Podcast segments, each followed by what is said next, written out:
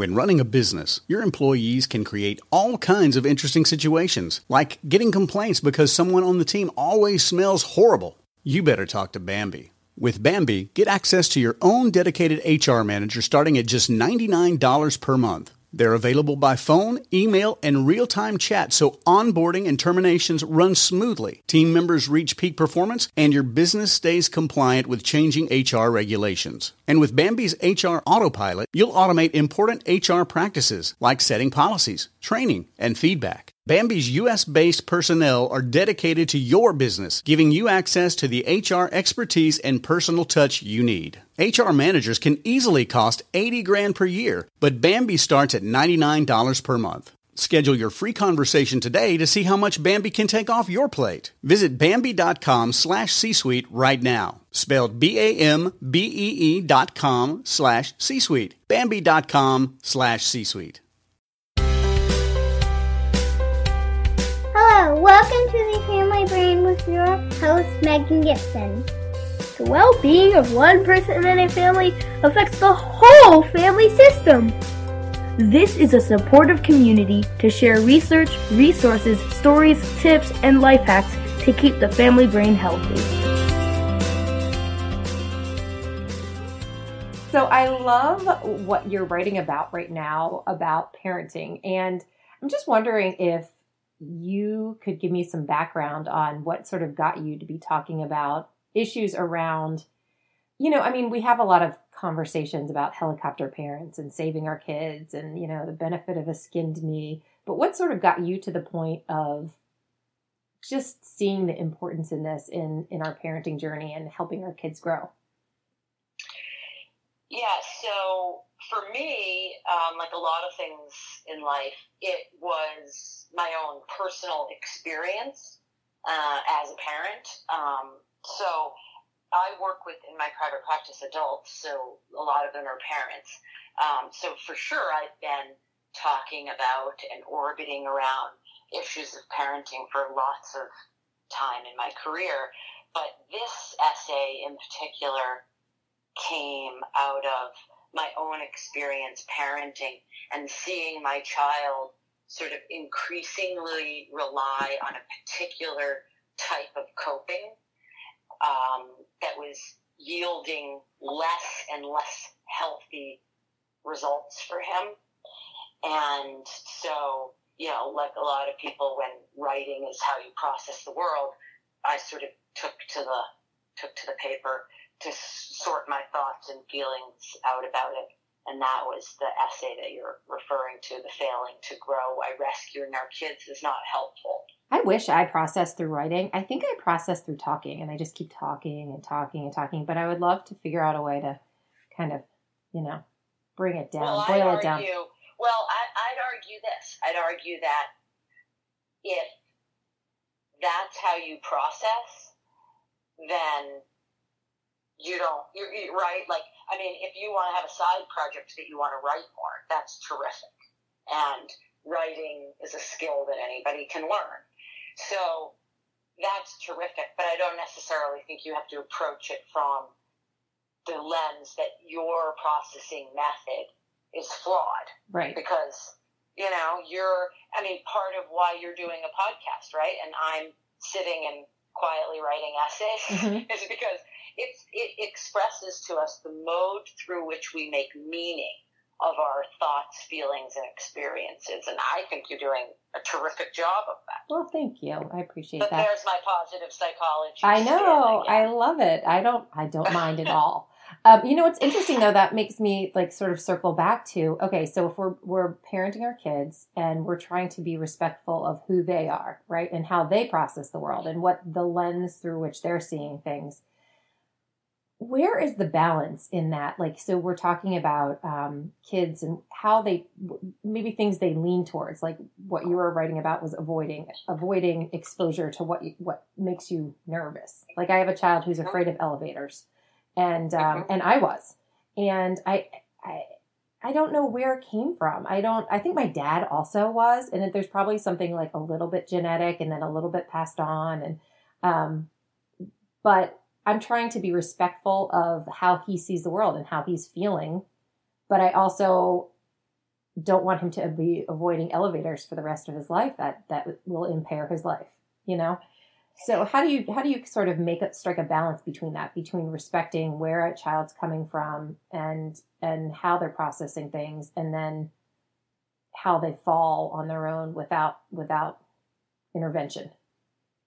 Yeah, it's such a good question. It sort of like gets to the that gets right to the meat of the matter. Um, so I'll say this: most of the parents I've ever sat with, and it sounds like you fall into this category. By the way, most of us do. We know our kids, and you know your kid better than me, right? So a lot of times parents just need like slight guidance where they may be inadvertently um, unhelpful.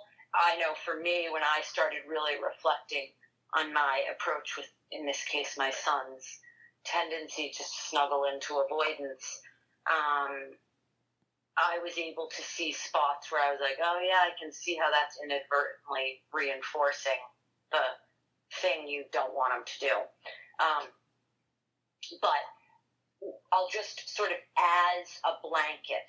Yes, you are right that um, there is some.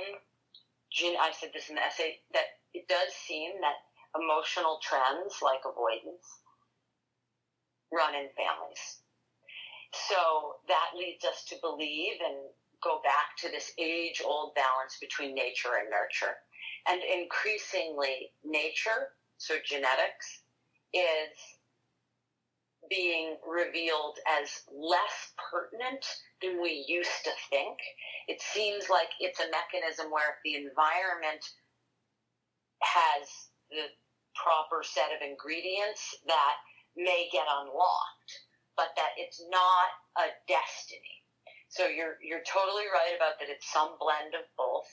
And then the other thing about avoidance is that we know that phobias develop as a direct result of avoidance. So avoidance is a prerequisite for phobias. Mm. So if we don't want phobias to develop, the magic pill is exposure. Right. So that's really where the crux of your question comes. How do I respect that my child is feeling scared? and by the way, that I teach my child to also at the same time. I mean, here's the complicated thing: we're telling our children to listen to their bodies, mm-hmm. right? and then we're like, yeah, but not this time. Right, right. This time, don't listen to your body, right? Yes. So I know my poor very... son. Whenever we get on an elevator, I'm like, "It's good. It's exposure exposure therapy," and he's like, "Oh, okay. I don't need this right now." you know, it's like I'm I'm almost like wanting him to do the elevator and see the silver lining and like how good of a parent I am all at the same time. Like, please acknowledge, way, yeah. He, he will. like when he's 30 and has his own kid or any, however old he becomes, if he has children, he'll understand that you were actually a good parent. Mm-hmm. It's a mm-hmm. long arc. Right. And by the time they're like 27, you start to really see like a lot of these things. This is a long game, right? Mm-hmm. So like you know, it's a multi-decade investment we're making in the development of our children. And so the long arc, it will set in, but it's not in the short run. And that's what's frustrating. So, you know, I'll say this about um, your question about sort of where is that fine line. You know, that's a really individual thing, and every parent comes to it on their own. But when it comes to any style of avoidance, I think an approach that balances acknowledging that your child feels that way and letting them know that it's just a feeling and it has a beginning, a middle, and an end. And that the feeling doesn't mean you have to avoid it. It just means you may be uncomfortable while you expose yourself to it. Mm-hmm.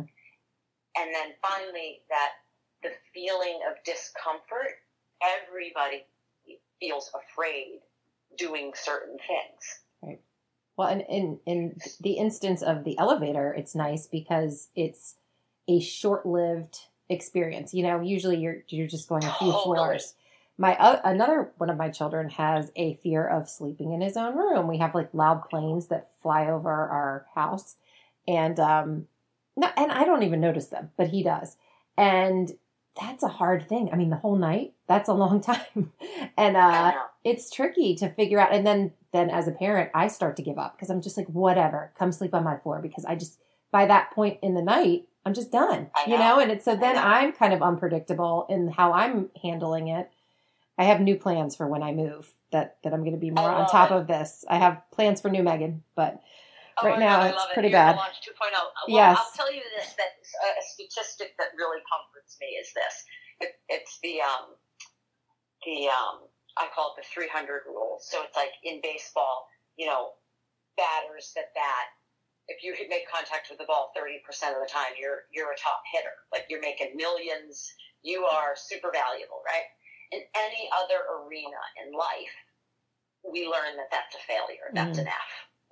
And parenting, it seems, is the same exact way. This is not me. I did not discover this realization. I think this research, I forget where it came out of, and I'm loath to make the wrong uh, footnote, but there's just research that parenting follows a very similar pattern, which is that if 30% of the time you can make contact with the ball, so let's translate that to be that 30% of the time you sort of hit it out of the park and you get everything right.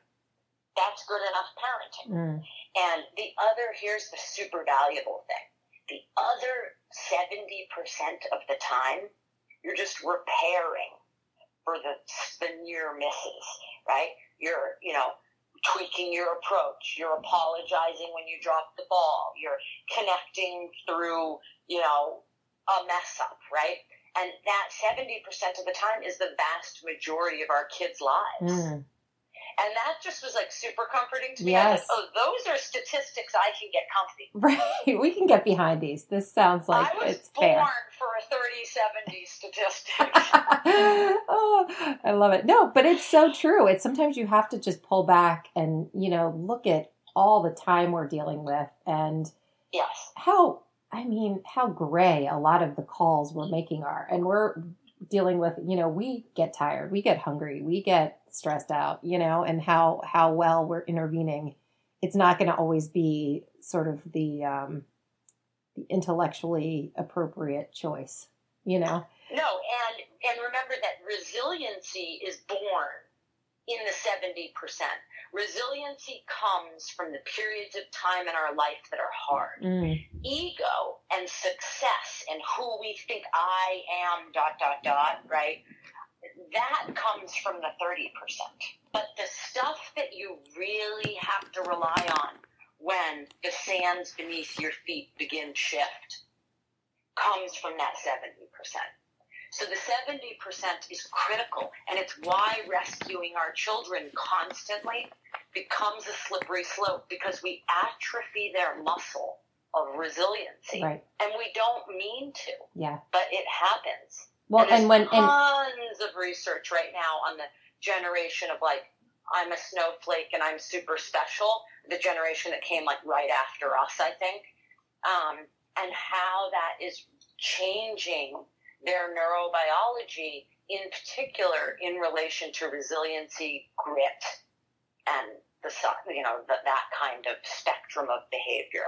I love this. I well, this I cannot even tell you how well timed this is because I, we're in the middle of a move. We're pulling our kids out of their school that they've been in for Oh years, gosh, I know. and they're going to start like mid-year. They're those kids that are just going to show up, Yeah. and people are going to be like, "Wait, they weren't here Friday," and I was really nervous about it, but I'm really trying to kind of lean into this idea that like this is going to expose them to things they have not had to deal with. They've been in a private school. They've been sort of insulated from a lot of, you know, things. And I think it's served them well to a point, but like anything, there's pluses and minuses with, with keeping someone protected. Yeah, they're safe, but they're not, uh, not safe, but you know, they're, they're in this insulated environment, which I think helped me feel safe.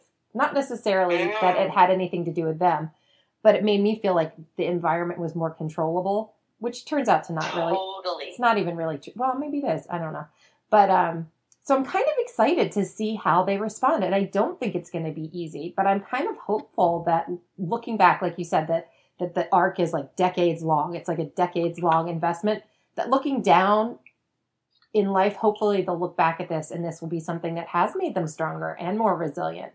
Um, cause I know that's the They truth for me. cannot- I mean, Right. when I've moved, I've that I'm stronger. I'm not that nervous about this move because I've done it before. The first time I moved, I was about to have a nervous breakdown, you know?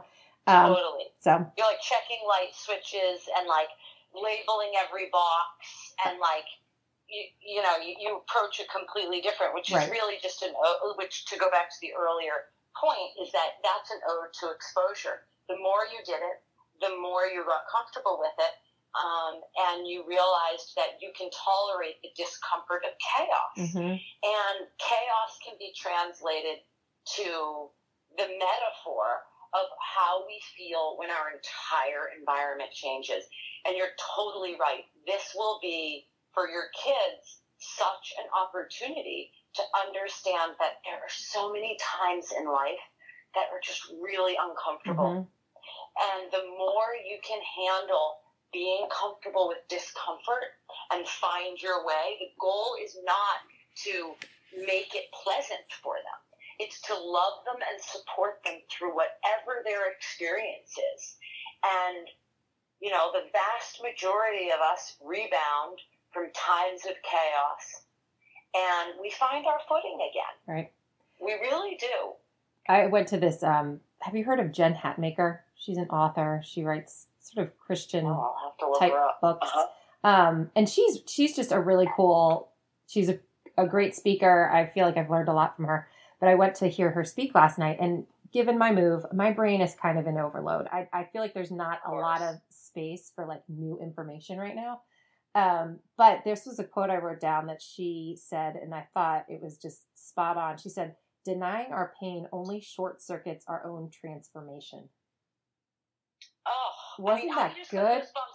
And I have complete. You know that moment where you're like, "Oh my god, I am so envious that my brain did not think of that Yeah, sentence." It was good. It's so good. I mean, yeah. it just jumped out at me. That really made it past all of your um your lack of bandwidth. Right. I was just kind of sitting there, like basically, like about to fall asleep, and she said that, and I was like, and not not because she wasn't wonderful, but just because I No, just you're just tired. Yeah, and I might have had a couple margaritas before I went, so that was another thing. But but yeah, no, she was great. Well, she went through this whole thing. So she's a Christian writer, and um, but then she and and she started off with like how to start a Bible study and you know these things. And but she has become pretty outspoken about um, supporting the LGBTQ plus community, and that was like a big deal and really affected her career. And she had a lot of backlash, and so that she was talking about the pain through that, but then kind of connected it to the pain other people. You know, we all have our own challenge that that is going to make us more resilient but that that's sometimes how um she was connecting it to how god speaks into our life is through those painful times and that's that's like our transformation moment and you know that we might wish it came in a different package but oftentimes But it the- doesn't. right, No, right. I would say almost a hundred percent. Like, you know, I sit with a lot of people that are super highly accomplished, right? And I consider myself highly accomplished, and I can tell you that, like, of all the things that I've done in this life where I feel like, oh wow, like that was a blue ribbon winning moment, none of them have shaped me like the times that I've been in the gutter. Mhm. You know, like truthfully, rock bottom has taught me way more than the right mountain right. And so it really it really does. And whatever language your listeners speak right? Like if somebody has a strong sense of faith and that notion that that's god um, assisting in transformation speaks to them awesome. And like if it's more of a spiritual thing that like you know life hands you lessons and you keep getting the same lesson until you learn it that's great. And if you're more like i tend to speak sort of neurobiologically right um, then that's terrific. But it's a hundred at least my experience at 44 as a therapist and a human is that the times in your life that are really really difficult shape you the most right and that we have a lot of influence over how that shapes us. We actually know now through the discussion of neuroplasticity. We know that old dogs are uniquely primed to learn new tricks. So imagine our children. They are supple and waiting to just be shaped and sculpted. And the most important thing that you're doing as their mom is modeling more than the words that come out mm-hmm. of your mm-hmm. mouth. You're modeling to them through your own deeds and actions how they will eventually approach change, chaos, instability, all the stuff that happens, let's take, for example, just in your move, right? But when you look at it through this lens, you realize there's a thousand, there's an undetectable number of times in a day that we can really influence how our children start to orbit around difficult situations. And what do you think in the, the people you talk to and your observations, what holds us back from I mean we can we can say that and we can know that, but what do you think holds us back from putting that into practice and sort of allowing we can we can read the statistics that say it's better to let them fall, but it's so hard to let them fall sometimes. What what is that? Yeah. You know, I'm sure it's a myriad of things that probably stem from our own experiences as a child, right? Like I've seen a lot of people who sort of they may have had uh, they may have had trauma around not feeling supported, and I want to be clear that this essay on um, failing to grow what I'm not saying is when your children's having a hard time, just, you know, tell them to stop being so soft and chin up. And mm. I climbed the hill up both ways, right? Like none of that works. I'm talking about you, you metaphorically and emotionally and literally if they need it, you hold them and their fears. And yet at the same time, you require them to do the things that are difficult. Mm-hmm. You don't, you know, don't bring the backpack to school when they forget their homework, even if it's a huge project. Don't bring lunch if they forget it. You know, like I am now trying to be much more mindful. Like I tell my son at nighttime, you know, you should pack your soccer bag for tomorrow at soccer. Um, and if he doesn't do it, I don't make him. And we have shown up to soccer and he doesn't have his soccer gear and I make him stay at soccer and tell the coach, by the way, he did it twice and has never done it again so far. Yeah. Because he felt the experience of his coach being like, yeah, it's your responsibility. And, right. and it teaches our kids how to take responsibility. See, it stops being that mom didn't tell me to pack my bag or mom didn't remind me this morning that I had soccer and it starts to be, I forgot. And so, you know, I mean, we don't want to like branch into this whole other topic, but one of my other favorite things that I wrote about this year was this notion of self sabotage. And so it does get into this larger issue of like, yeah, when we do see patterns of why we're not, quote, making changes, why is it? And there's really tons of reasons. And once you start to observe this notion of allowing, loving our children, supporting them, holding them psychologically, creating structures that can help them start to learn these tasks, but still within that, allowing them to be imperfect. And that means they're gonna have hiccups and they're gonna you know, they're to trip over themselves in this process of learning. Um, so there's tons of tiny ways, just like the little things I just said, and then there's bigger ones, like the scenario that I was in with my my husband and I were in with our kid, um, related to his soccer. And this experience was really interesting because, you know, he's ten now, so I made a decision to ask him permission to print this, and I allowed him to edit it. So I allowed him to read the blog. And initially, the blog was different and it was much more specific about like how he handled it when he got to the field. And I don't know if as a reader you can tell, but like it's just sort of left out kind of what he did when he got to the field. Um, but that's because he edited that out and he really like got to participate in and initially he was like no i don't want you to publish this. And i wouldn't have published it if he didn't. And it was over a series of days that i he thought about it and sort of got back to me and gave me changes that he wanted me to make Hmm. in order to be able to publish this. So even that was a huge learning experience. And you know ultimately this so far we're like eight weeks out and i assume that he'll have other times where he snuggles into avoidance again um, but this time the strategy was helpful because he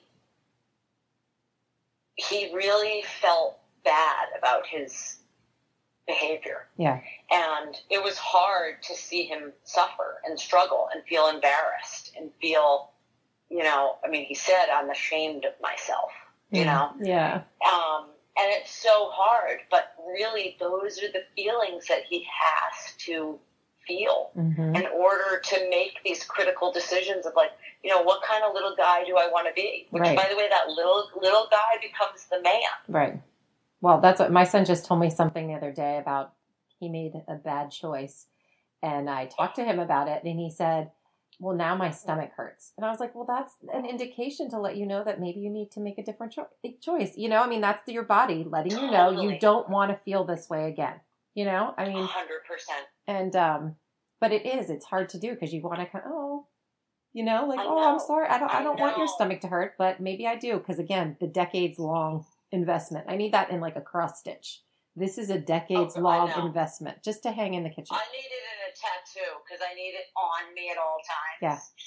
Because I think we and get so like, uh, caught up in the short short term. Like, well, I don't want him to get a bad grade in science, so I want him to bring in the homework, and I need to remind him, remind him, remind him, because otherwise he's not going to bring it in, and it's he's going to get a bad so grade. This is yes, and this is super important because the research on intrinsic versus extrinsic motivation hangs on this very moment that you're talking about, this series of moments over these decades.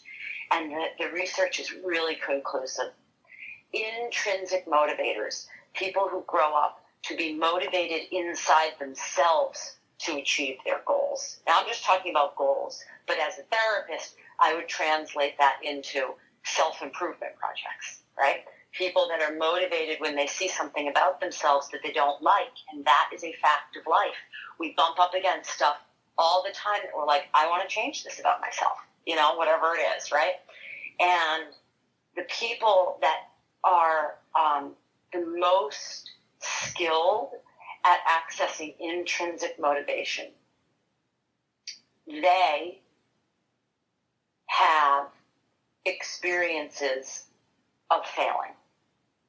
And they take that failure as an opportunity to do what I call process improvement, right? So, like when Luke forgot his um, homework assignment and it was like a big assignment, right? And I saw him leaving it. Like I, I said to him as we walked out the door, Have you packed everything in your bags? Yes. Okay, let's walk out the door. hmm I knew he forgot it. And, you know, when he came home that night and he's like, and I, you know, I forgot my thing and I this and I that. And I said, great, this is an opportunity. Let's sit down. Where did it fall apart for you? Right? Like, so where did it fall apart? And where it fell apart is that I asked you, I mean, you know, he had to come to this, but like, I'm like, I asked you when we um, were walking out the door, did you actually go and look on your desk? He's like, no. I'm like, so maybe the process improvement fell apart that you didn't actually check Right. when somebody gave you a prompt to help you remember. So next time when somebody gives you a prompt, they're trying to help you double check yourself. Mhm. You know, so Right. there's just tons and that intrinsic motivation comes from this very origin. Right. Well, and there's part of me that toys with. I, it's like I get that, but then I toy with the idea of like, oh, you'll get more iPad time if this or if that, and it just seems like I'm setting up all these hoops for them to jump through. And and what I really want, ultimately, in the decades long investment, is for them to want it for themselves. Right. So like what? It's like basically motivation. right. It's like a crutch that I'm providing.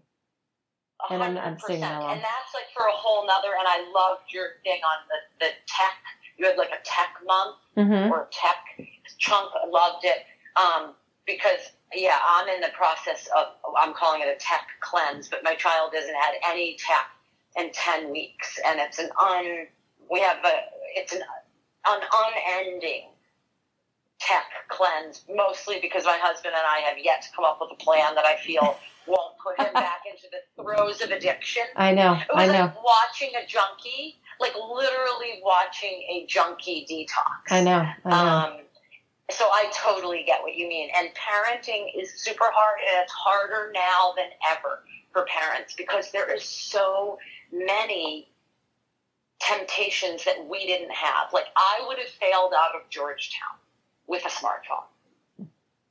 Yeah. Like failed out. Like I would have lost my life to text messaging and social media. There's zero possibility that I would have navigated that and become the person that I am. yeah. No, it's true. It's true. And that's and that's the hard part. It's like we're trying to teach them It's all the brutal. well, even this morning, my kids were having this conversation, and it was just this like wake up moment for me of like life is just so different. They were talking about, um, it's actually really funny. They were talking about Peppa Pig and is Peppa Pig a oh. boy or a girl? And one of the kids in the car was like, I'm not sure how Peppa Pig identifies. Is it a he or a she? Maybe we should just call it an it. You know, like this whole thought process around, Yeah. which is so cool. But like they are they are thinking of things I am only really Never. learning about now. You know, I mean, it, it's just it's it's just a totally different landscape, and maybe that's always been, as my dad says, since the days of Methuselah, things are different. You know, it's like his his Totally. parenting is different than his parents, and you know, so it's it's not like we're so unique. I don't think that like, it, but it is hard. It is hard, and it's probably been hard in just lots of different ways. But each time, it's it's something new, and so it, there's not Yeah. really a roadmap because it's always changing.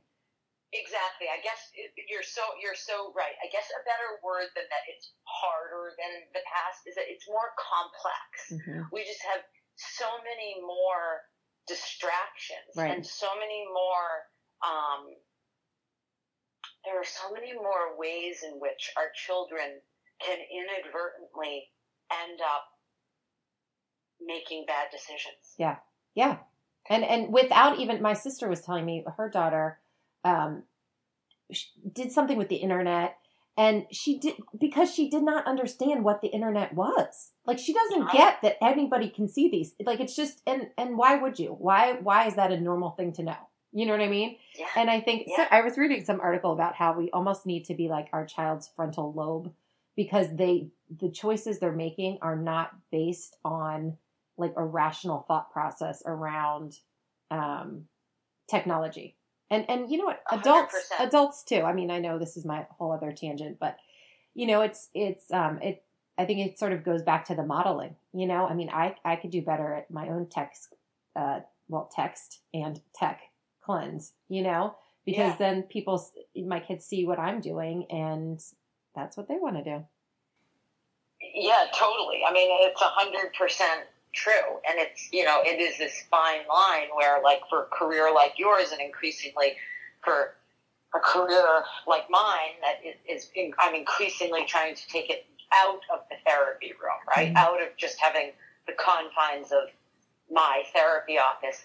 So much of our career depends on this. I mean, we could not have done this as efficiently when our moms were moms, right? You can see why back then it was it, it was even like if they wanted to do a podcast, they had to go and like sit in front of somebody. So like you'd have to fly to Hawaii to talk to me Right, or right. I'd have to fly, you know, and it wasn't realistic for a lot of people who were juggling the demands of, in this case, if we're just talking about women, like the demands of like motherhood and wanting a career. So I have this tremendous gratitude for that. Like you and I are sitting, we are 5,000 miles away, and we're having this conversation through a venue that you created in the confines of your home right. and never and all through the tech we have. So I have this tremendous gratitude that it is so difficult. And I think as long as parents are being conscious about it, and that's what I think is so great about podcasts like yours and other podcasts as well, that there's just this resource and this emphasis on having discussions around being really conscious as parents and being mindful of the decisions we're making and how that gets translated to our children in modeling and behavior. Yeah, that's great. And you know what? I just had this thought that maybe that's also why we're so hard on ourselves with our missteps, you know, is that we're trying to be more mindful. And so we're more self aware of the times we don't really hit the mark. But maybe we also just need to be more realistic. We're, we're not, you know, superhumans. We're we're all human beings doing. Yeah, I love that. I think that is one of the best. That's one of the best things I've heard in a long time. totally, and that's also sort of some like I've said this before to you. I think in the last time we chatted that like I, I, I love positivity, and I think like you know, gratitude is a super important thing to reflect, and whether that comes through like religion or other spiritual practices, or just like you know, I try to do high lows with my kid right each day. Like, what are you grateful for? What would you change? Those kinds of things. I think it's great, and I think it's important. But I also think this emphasis on like forced positivity. Like I, I cringe when my patients are like, so what do you mean by mindfulness? Should I sit there and try to think positively? I'm like, oh God, please don't do that. Like, please do not try to force your thoughts into a, you know, a scale of either happy or sad. Because I do think that ultimately sets us up to feel bad when we aren't full of gratitude and positivity. And we are good when we're seeing that the glass is half full. Mm-hmm. And neither of that is true. It just is. Like we're all doing our best. And most of the things that we're going to screw up for our kids are not first degree, right? Like it was totally on, it's manslaughter at best. Like it just happened. Like somebody got injured and, you know, I didn't intend it to be that way. And so you know, intentions matter. And most of us are doing our best to be super intentional humans. Right. No, and I love that. I think that we all need to sort of continually take a little bit of the pressure off ourselves, you know, while while continuing to stay present. But just, you yeah. know, that that this is not easy. And I think the more to me, what helps me is like I had a similar conversation yesterday. I need to have a conversation like this every day. And I would encourage people to reach out and talk to the people that they're close with about these things. And sort of, because I think when you tell me I need to, it's 30, 70, I believe you. But when I just think right. it for myself, by myself, I kind of, I, I start to think, well, you're just trying to let yourself off the hook or you're, you know what I mean? But I think we need yeah, this, totally. this community of parenting and parents and friendships to sort of remind us like, you're working your butt off and and and it's not yeah. going to be perfect and that's okay and, and you know it's just um that connection point i think is critical for like sort of keeping us aware of of how we're yeah. processing things um yeah so. and and we always remember that like how you orbit around perfectionism is ultimately the shades and hues that you'll see in your children as they mature and face an ever increasing complex set of demands on them, right? Yeah. Each stage, like I said in this essay, each stage prepare, prepares our child for the next. And so, you know, my kid is 10, and I think you have latency age kids too. Um, and, you know, the next stage is adolescence. And that's an exponential jump. Right. In, in, um, exposure to possible, you know, life changing stuff. Right. Starting with sex or puberty, drugs, all kinds of things come begin to orbit in our child's sphere around ninth, tenth grade that they only have the coping skills that they developed in the previous stages of development to rely on. Right. And that's what it's starting to get more real to me in that respect. You know, just that 100%. you think it, you kind of know it, but your kids are still little. They're still watching cartoons, and you just you feel like it's far Peppa, off. Peppa Pig. Right. right. Totally. Totally.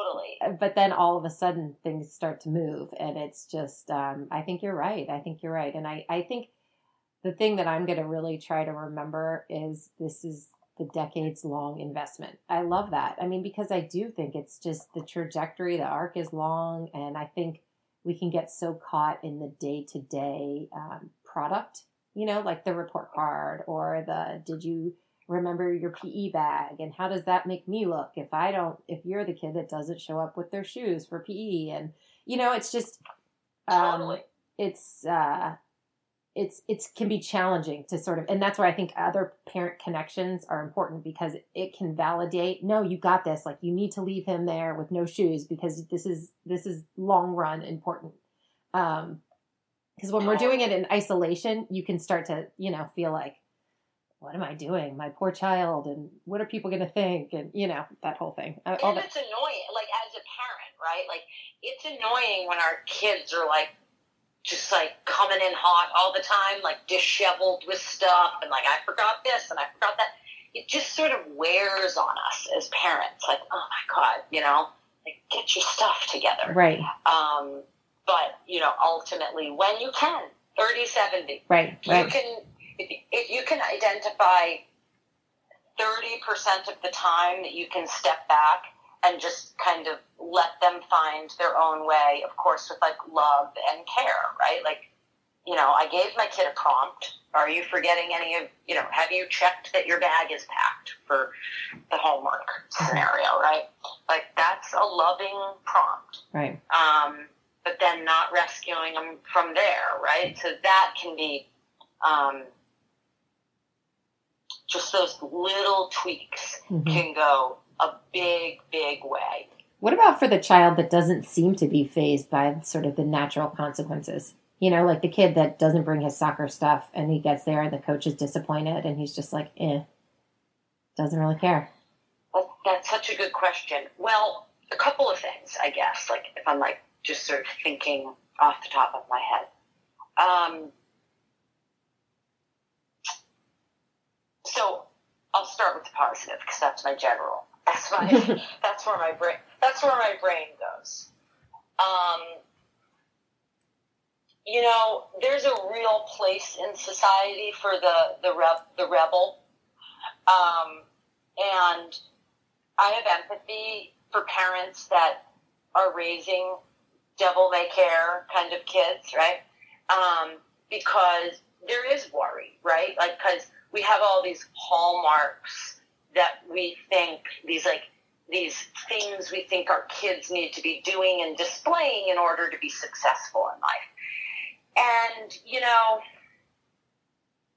even I mean, when you look at like a lot of the mavericks in society that are doing super cool stuff that's edgy and um, irreverent, Mhm. I'll bet you they were devil may care kind of kids. Right. So I'm going to say right off the top to any parent um, managing and loving a child who shows that kind of style that, again, most of the time it all turns out all right if you're present and you're there and you're, you know, you, you got to still parent, Mhm. right? You got to try to, um, you got to try to be attuned to what are the tip. Every character trait has a positive and a negative. So on one side, it's your best asset. You flip that same coin over, it's your biggest liability. hmm And so every personality style has a side of the coin where this is probably going to be your kid's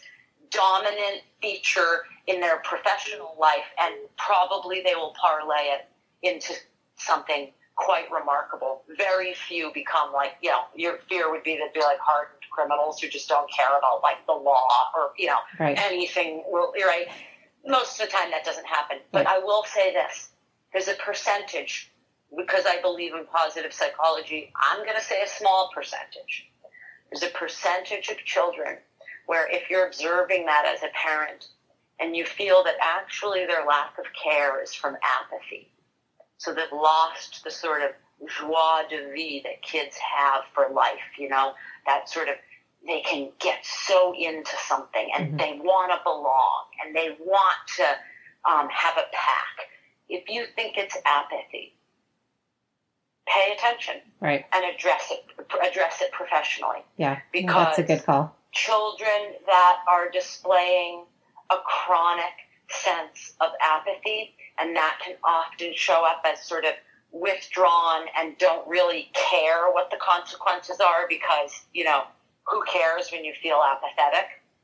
Um, then there's a lot of stuff that a support system like uh, therapy or family work or addressing and tweaking things at school um, can make huge changes for those kids. And that's important. We don't want to mistake that a quality like being having a healthy dose of irreverence, which I really love as a style. You know, like I'm fairly irreverent, Yeah. right? So Yeah. like I don't.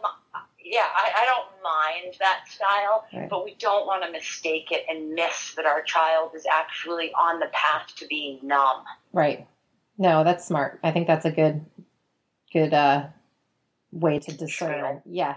What? Um, it's Yeah. funny because I tell people my kids are all like strong leaders, the people you Mm. want like as adults, but as children, it's Oh. really tiring. you know. Super Um, exhausting. but right but uh but it is i mean like you said the the arc is long um so i'm just curious if if there's anything that you wanted to tell me about um that i haven't asked you about if there's anything that i kind of forgot to mention Um, I mean, no, nothing in particular. And I always love our chats because I think one of the things you do so well is just like engaging in conversation. And I think most people nowadays are really thriving on that kind of flow of information, Mhm. right? So, I mean, if, if people are interested, they can go to my website. I'll give a caveat right now because of my own perfectionism. It's under construction, so some of the tabs, like if you visit now, please visit again. It will look better soon, I promise.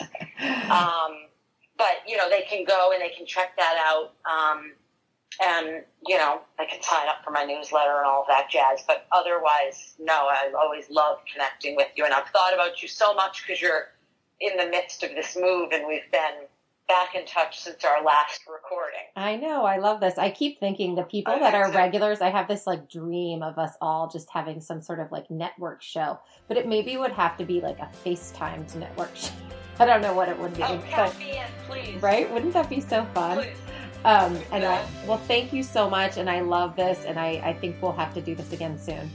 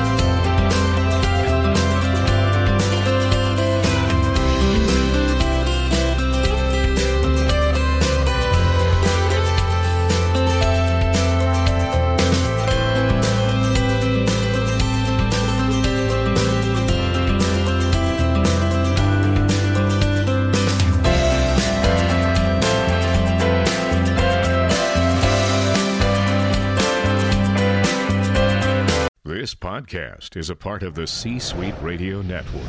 For more top business podcasts, visit c-suiteradio.com.